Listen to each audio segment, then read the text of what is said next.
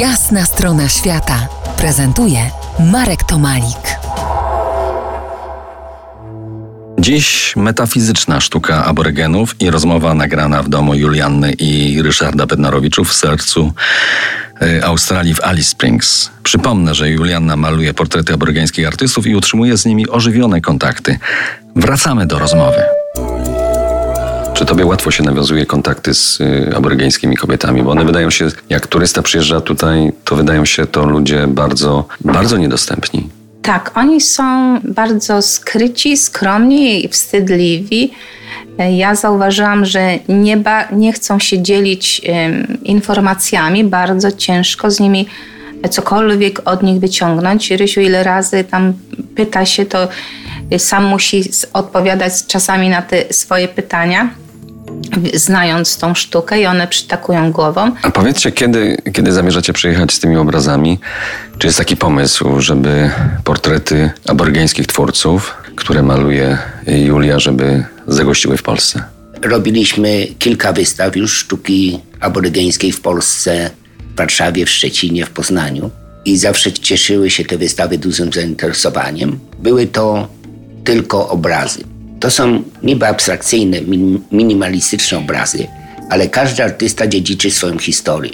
Jeżeli to jest historia wody, to, to nie tylko to jest wizualne przedstawienie, ale także znajomość pieśni, ceremonii, znajomość miejsc, gdzie przodkowie byli i tworzyli. I nie wolno innemu artyście danej historii malować, chyba że dostanie pozwolenie. A czy to jest tak restrykcyjnie teraz przestrzegane, że te nakazy klanowe, że jeden może malować to, a drugi tamto, to jest dalej przestrzegane? U starszych artystów tak. Młodsi artyści, szczególnie kobiety, malują na przykład pożywienie zbóżu. Yy, dziką śliwkę, dziki pomidor, dziki banan, czy nazywają to my country, mój kraj. Mężczyźni tradycyjnie mieli bardziej poważne ceremonie, gdzie ani kobietom, ani dzieciom nie wolno było oglądać, ani podsłuchiwać.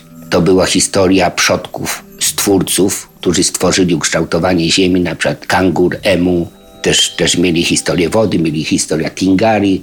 Tutaj na ścianie wisi historia gradu. Grad w Australii? Tak, no niestety na pustyni temperatura może spaść w zimy poniżej zera. I ta historia opowiada o przodkach. Linie, linie podłużne zamujące się symbolizują wydmy, a kropki, które są na tym, symbolizują grad, który spadł i zabił przodków, którzy chodzili i stwarzali.